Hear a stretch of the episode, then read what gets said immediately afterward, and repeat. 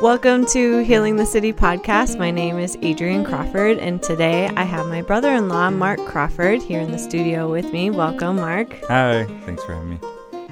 If you have been listening to the podcast, then you know that I interviewed Mark and it aired, I believe, last week. And we talked about his childhood growing up in Nogales, Arizona. So I highly recommend that episode if you didn't get a chance to listen to it. But today, we're going to take a little bit of a turn. For those of you who don't know, Mark is one of our pastors.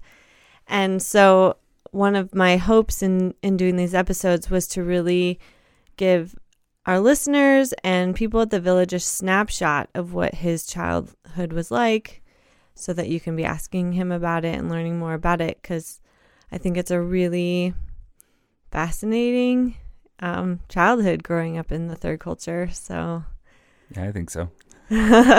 so let's start there. So let's back up to um, kind of where we left off, more or less, as a child growing up.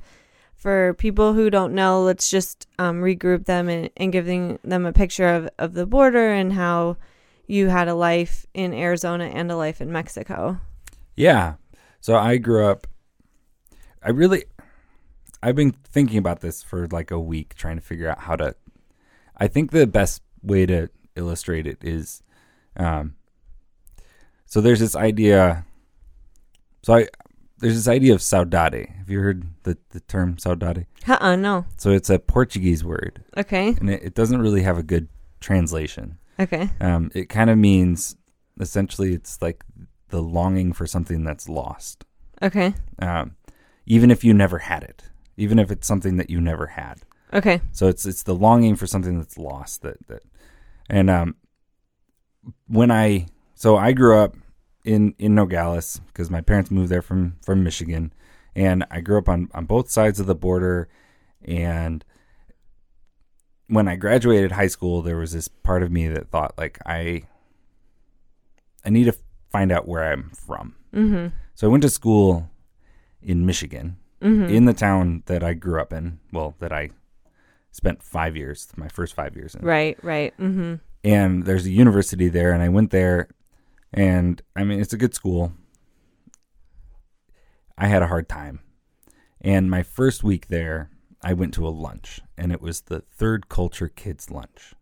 Okay, because at Spring Arbor University, a lot of missionary kids Yep. attended the university because they gave scholarships to missionary families, right? Yes. And there are some like international students, Okay, people who were in Free Methodist churches Uh huh. in other countries.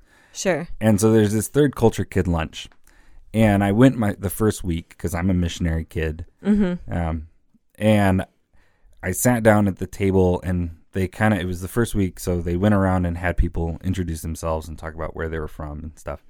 And it got around to me, and I said they they asked me where are you from, and I said, well, I'm I'm a missionary kid. My parents were missionaries in Mexico, and they said, oh well, where did you where did you live? Mm-hmm. Where where where are you from? I said, well, Nogales. It's right on the border.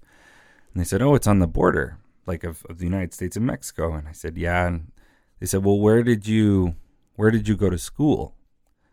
And I said, well, I went to school in the United States. Mm-hmm. And the lady looked at me, and I, it's this like burned into my memory. It's this thing that she said, I don't know if you belong here. Oh wow. So this is like the third culture kid lunch. This is the Right. place for people to belong who feel like they don't belong anywhere. Totally. And she looked at me in my face and said, "I don't think you belong here." Wow, that's really painful.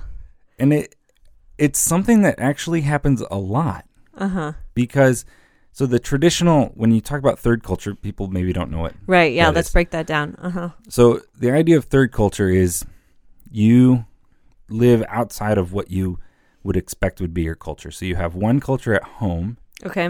and then you have another culture when you leave your home, Okay. essentially. Mm-hmm. So it it's often um, like military kids, missionaries, um, and and immigrants.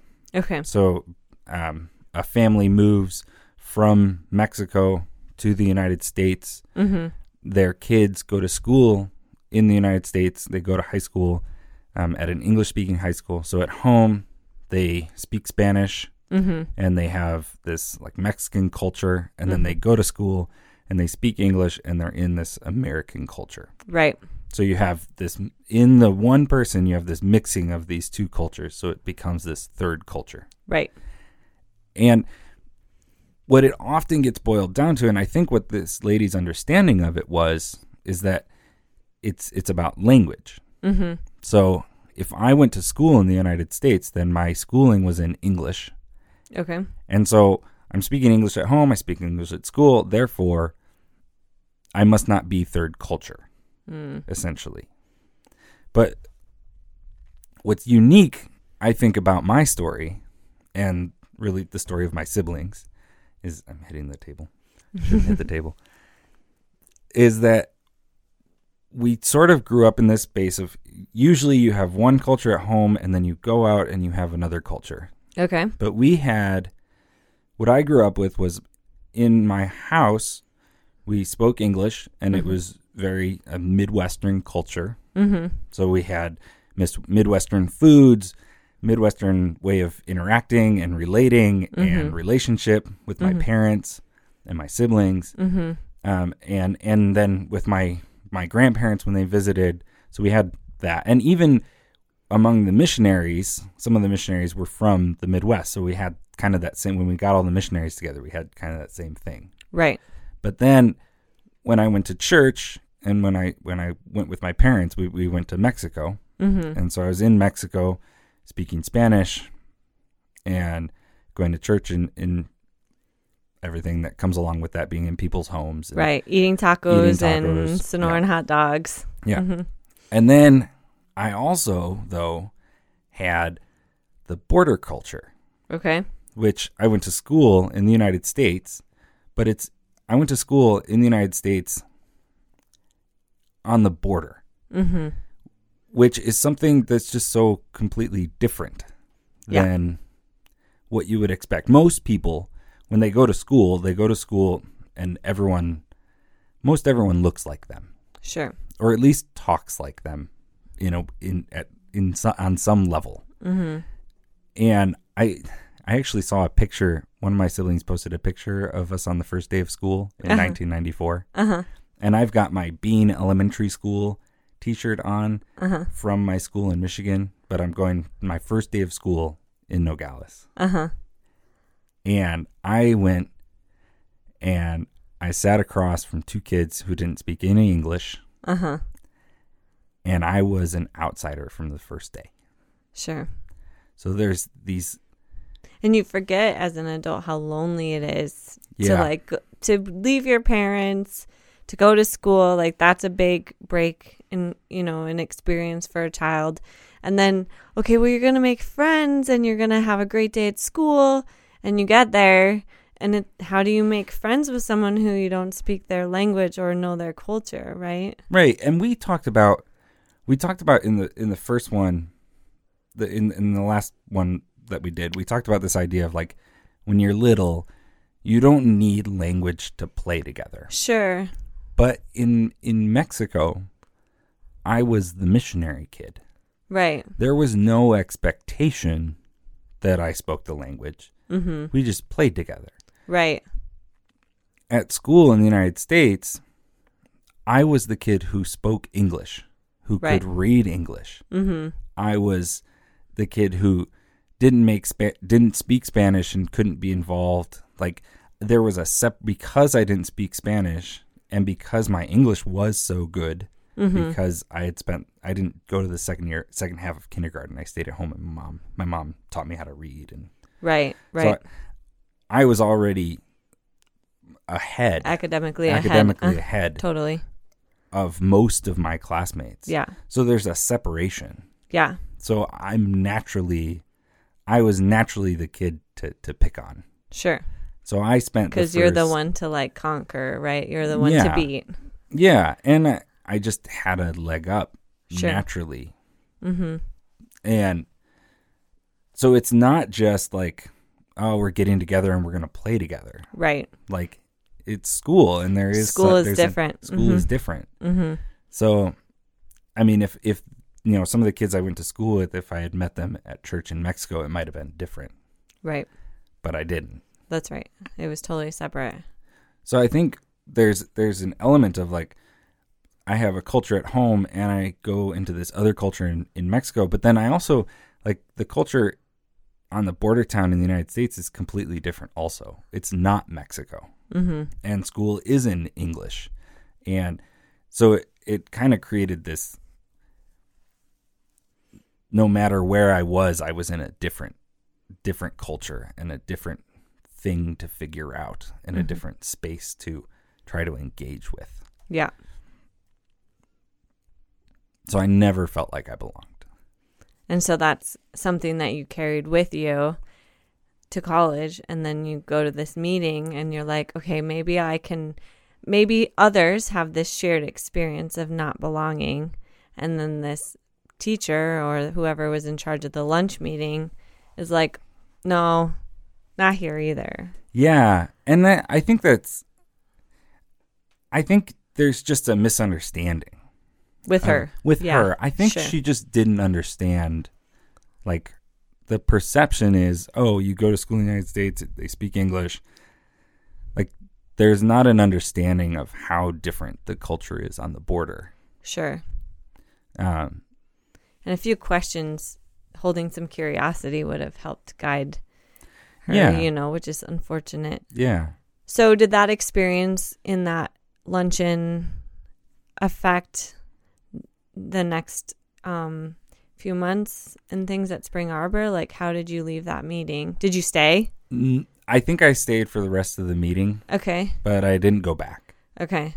Um, so I never went back to the meeting. Uh, I actually found, I think it really drove me to find a place to belong Mhm. there, which was hard.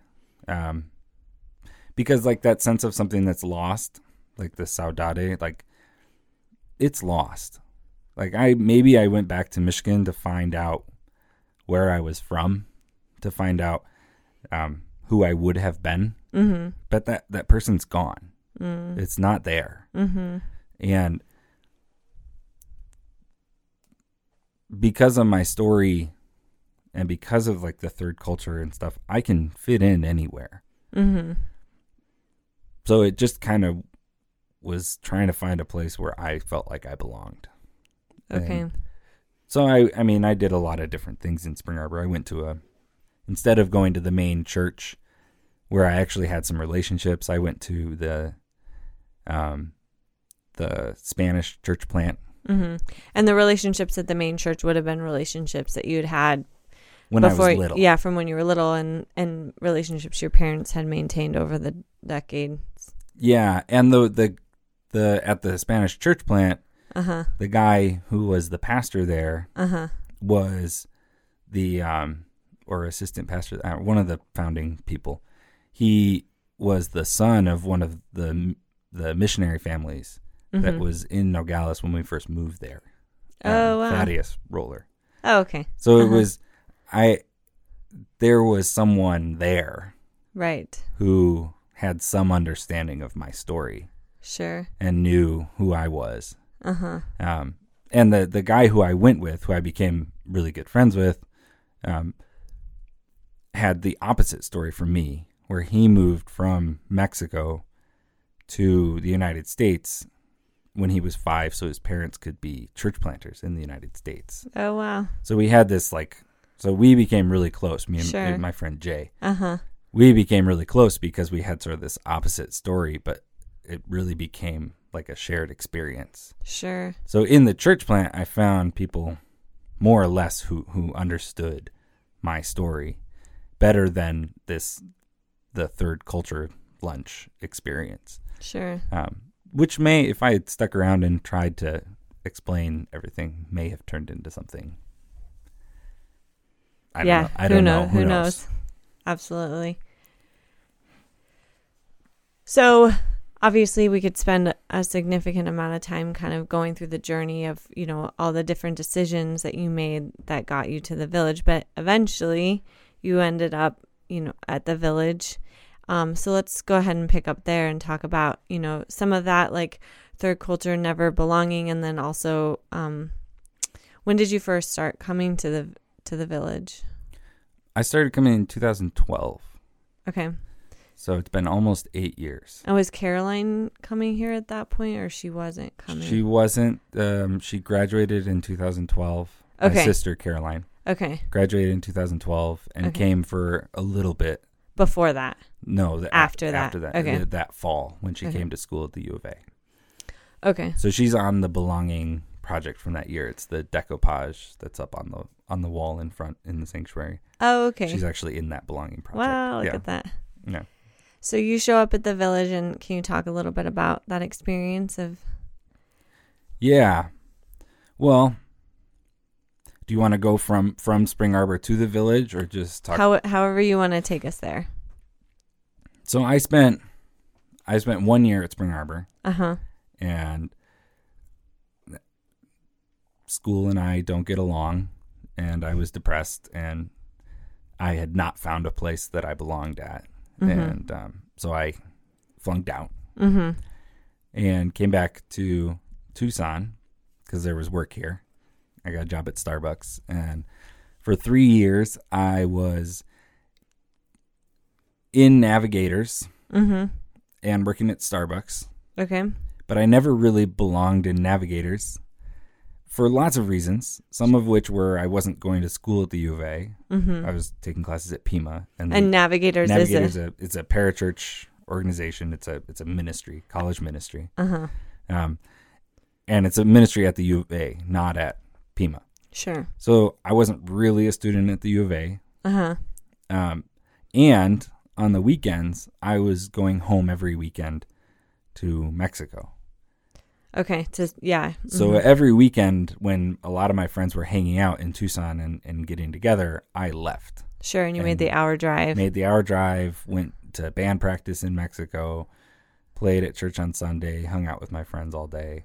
Um, and that was the, the when I was 20 and I was driving 20 kids around in a suburban every weekend and around Nogales, Mexico. okay. Um, so that was that period of time, and um, still kind of living in these very two two different places, Mm-hmm. neither of which, like, I didn't really belong in either place. I wasn't really building relationship with friends in Mexico because I wasn't there during the week Sure. to get dinner with them to hang out, and I wasn't really building relationship with friends in the in in Tucson with the navigators because I wasn't here on the weekends. Sure. I wasn't here when people were not in class and building relationship. And so there's and I wasn't in church.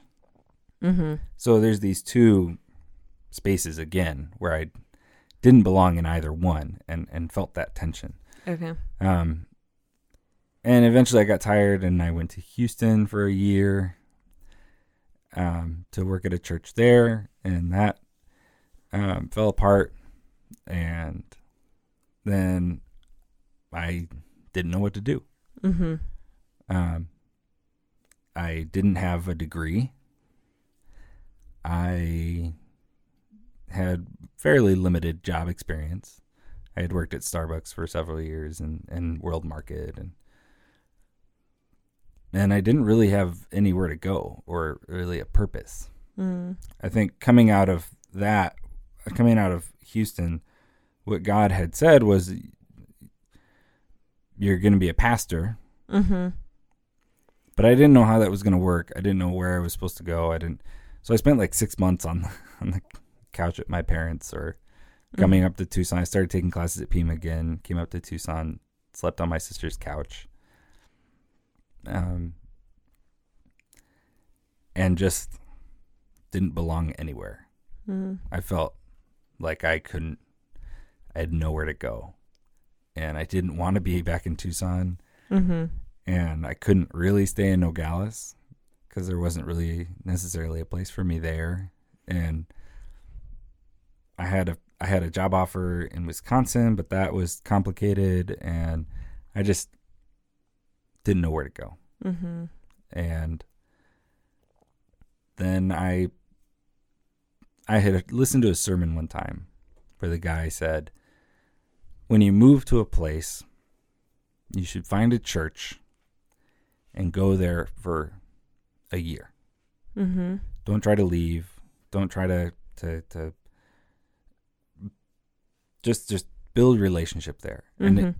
the only reason you're going to leave is if there's some kind of like heresy, like some Sure. kind of like awful thing that they do or whatever. Like it, if the music's bad, the preaching's boring, and no one ever invites you over for dinner, it doesn't matter. Just stay Mm. there for a year Okay. because we bounce around so much, right? Absolutely. And that Mhm. was what I had done.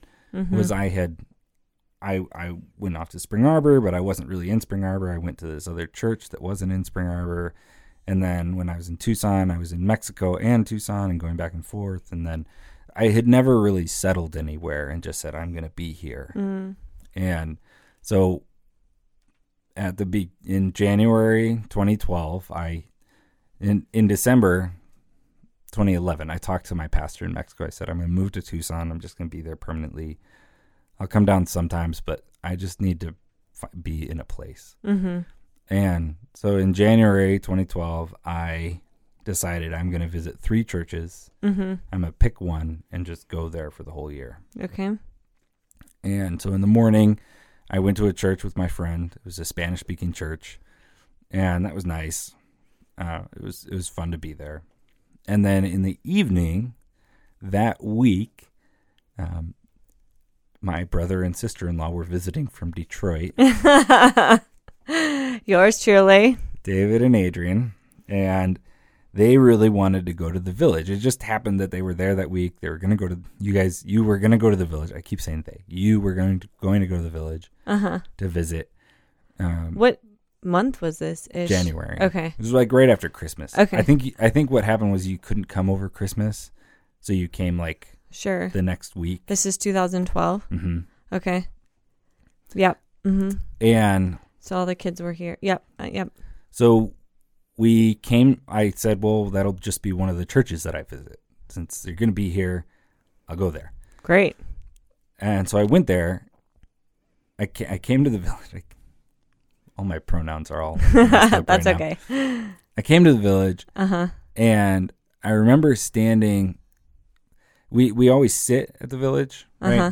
During after the sermon, everyone sits and listens to the music and sings along. But for the most part, everyone sits and Mhm. goes up and takes communion. Um, and then for the last song, we stand up. Mhm. And I remember going up and taking communion, and then coming back and sitting down. And I was sitting, and David was standing right next to me, and he looked down at me and he said, "Oh, we always stand." I don't know why, because it's not what everyone else does. I- he said, "Oh, we always stand," and so I stood up next to him, and everyone else around us was sitting down, and here I am standing next to my brother, like, "All right, okay, here we are," and um, but I remember looking over at David and just seeing him take so much joy in being at the village, uh huh. and I it just was special. Uh huh. and I never tried a third church. Huh. I don't think I know this story. So out there somewhere is a church that I'm actually supposed to be going to. um, no, but I never went to a third church. I, I just I kept coming to the village, Mhm. and um, a few weeks after that was Super Bowl Sunday, mm-hmm. and I sat and watched the Patriots in the Super Bowl, and sat next to Elliot, and Elliot, Eric's son, talked to me about the Patriots for three hours, Mm-hmm. and it was great. And Yeah, Uh, because you love sports. because I love sports, and Uh-huh. here's this kid who's just like talking to me about, Yeah, and he was little. and he was little. mm-hmm. Um, He was like seven or 8 Mhm. Yeah. So it was it was a I don't know. I never I never went to another church. There, I mean, that story goes on Sure. to to some other stuff that I don't I don't know if we should get into right now, but really it was what what brought me to the village and what kept me here was seeing the joy that that David felt at being Mm. here. Mm-hmm. And Did you feel like a connection because he was part of your culture and like, and you trusted his happiness would be something that you could experience? Was that it, or or can you? I think it was feeling like he had been here Mm-hmm. and and had not had not been trying to leave. Mm-hmm. Like when when when you left to go to Detroit, it wasn't what you wanted to do. No. You wanted to be here. Right. and feeling like th- this was a place that was longed for Mm. and i think that's what i was looking for was a Mhm. place that i would really long to be at and and want to be at and not be trying to run away from Yeah. um, because i don't belong anywhere Mm-hmm. I don't feel like I belong anywhere. I mean, even I mean, there isn't. There's an element of being here now, where I don't feel like I belong sometimes, Mm-hmm. and I. But God has rooted me here, Mm-hmm. and that's been a really special thing, Yeah. um, and a really rare thing. Um, so it's it's really fun. Yeah. It's really fun. What do you think is the message that Jesus has been speaking to you about that idea of belonging? And how do we know if we found a place where we belong, or how do we know if we should stay? You know, I guess that's like so many questions. So, is there something that Jesus has offered you in in in in that sense of belonging, in the truth of your belonging versus maybe how you feel? Yeah. I think I think it is there there's a there's a choosing to belong. Mm-hmm. Um because a lot of people come and feel like they don't belong yeah. at our church, right? Or maybe at any church, but our church is it's much more intentional. You're going to have people come up to you and ask you lots of questions and want to know about your life. Um, and so you get a very uh, clear understanding, more or less, of who people are and what they do and what they're passionate about. And yeah, I mean I think we talked about belonging as a church, as a church. uh huh, and I th- I actually think one of the things that I've thought about a lot is that like the third culture experience is becoming more extensive, okay, mm hmm, especially in the United States, hmm, but I think around the world where our cultures because of the internet in a lot of ways are becoming so interconnected hmm, that there's there's a piece of like it's it's the cultures becoming interconnected especially through the internet but then it's also the the the loss of a, a rooted family and place. People are moving a lot more than they Mhm. ever have before sure, to places like people rarely up until 50 years ago rarely moved more than 100 miles away from where they were born. Sure, and now people are are moving so much more mm hmm, we've there's i don't know if it's necessarily a bad thing but we've lost sort of our rootedness in in belonging to a place. Sure, and and so that experience of belonging anywhere of, of feeling like i don't belong is actually i think becoming more extensive. Mm hmm, and talking about that as a church and finding a place to belong in community and in god mm hmm, I think is really important and really healing sure. um, because we feel like we don't belong anywhere. Yeah. So when you think about as a pastor, um, sharing that message of belonging and, and what it means to belong at the village, what would you say? What it means to belong to the village. Mm-hmm. I mean, it's not easy. Mm-hmm. What's not easy about it? It's the relationship is hard. Yeah, people are hard. Intentional relationship is hard and it's messy, Mm-hmm. and you're gonna run into things that are painful. Right. And I mean, you know, it's one thing at the village where we have a really wide variety of of um, I mean, we have we have a relatively wide variety of theologies um, among the people who come to the village. We have a Mhm. wide variety of uh, political views, Mm-hmm. and you're gonna Parenting styles, parenting styles, food yeah, preferences. you're gonna run up against something that that pushes on you, hmm and that the hope in belonging to a place is saying this isn't something because I belong here. This isn't something that's going to push me out. Mm. It's actually something that's going to make me think about myself and think about the other person and think about my relationship with God and allow myself to change because I belong here. Mm-hmm. Choosing to belong to a place is saying, I'm going to enter the mess and I'm going to enter the, the uncomfortableness and I'm going to be in relationship with the people who it's hard for me to be in relationship with. Mm-hmm. Yeah, it is, you know, and sometimes when you're listening to a podcast or something like this and we use those words of choosing relationship or the messiness of it, it can be maybe confusing of what that actually means. But if you're friends with someone and you don't necessarily agree with how they're raising their kids or what kinds of foods they eat or what they believe about scripture or what they believe about our political system, that comes out in relationship and can be really painful if you believe one thing and somebody believes something else and it you know to work through that and to say I'm going to be a part of this and I'm not going to give up on on it just because it's difficult to talk about it. That's really hard. Or to even just set boundaries of I'm going to talk to you but we just kind of we don't talk about this particular theological thing because number 1, maybe it doesn't really matter and number 2, Yeah. like our love for each other is important, right?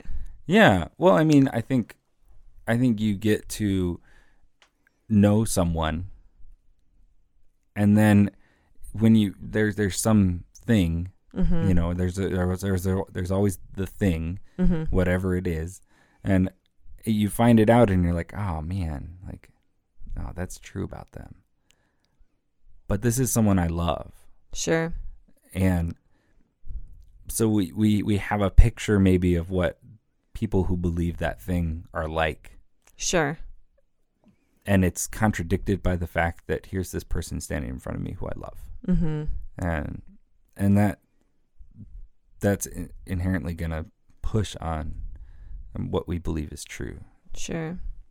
And one of the beautiful things that we get to do is really get to know each other here and get to know each other's stories. yeah And once you know someone's story, a lot of times you realize, wow, that's why Adrienne believes this way about this thing is because she had this experience in Detroit for eight years. And Yeah. if you listen to the things that I saw and read about and experienced, you wouldn't ask yourself as often, why does she think that? Right?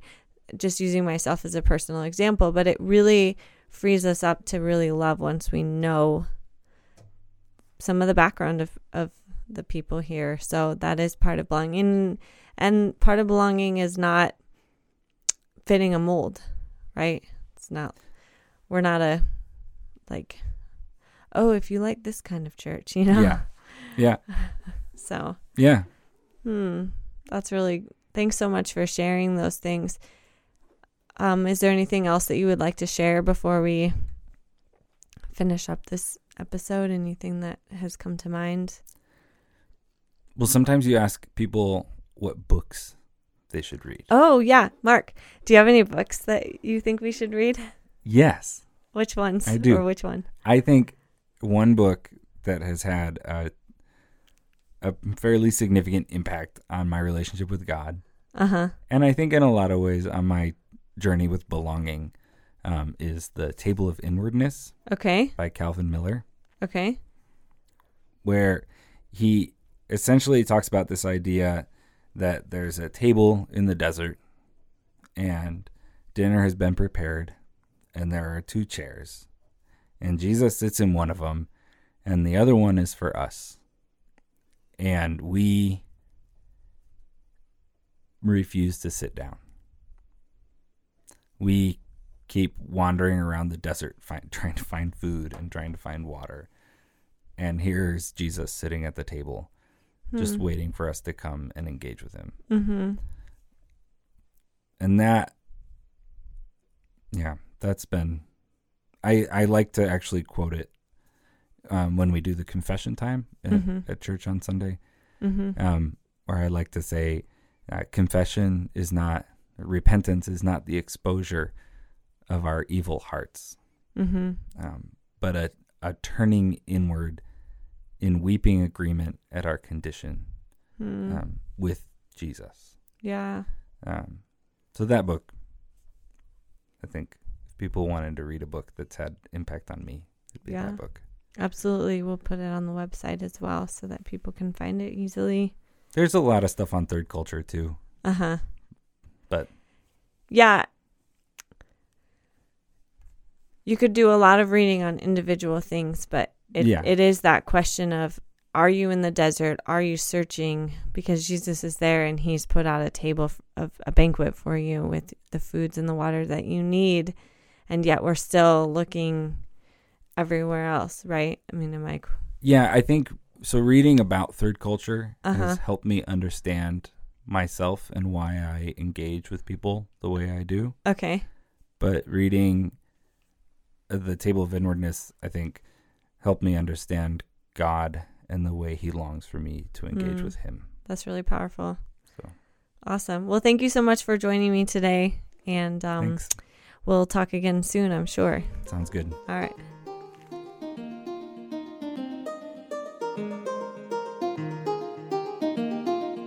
So, you've been listening to Healing the City podcast with Adrienne Crawford. Don't forget to subscribe on iTunes and Spotify and follow us on Facebook and Instagram.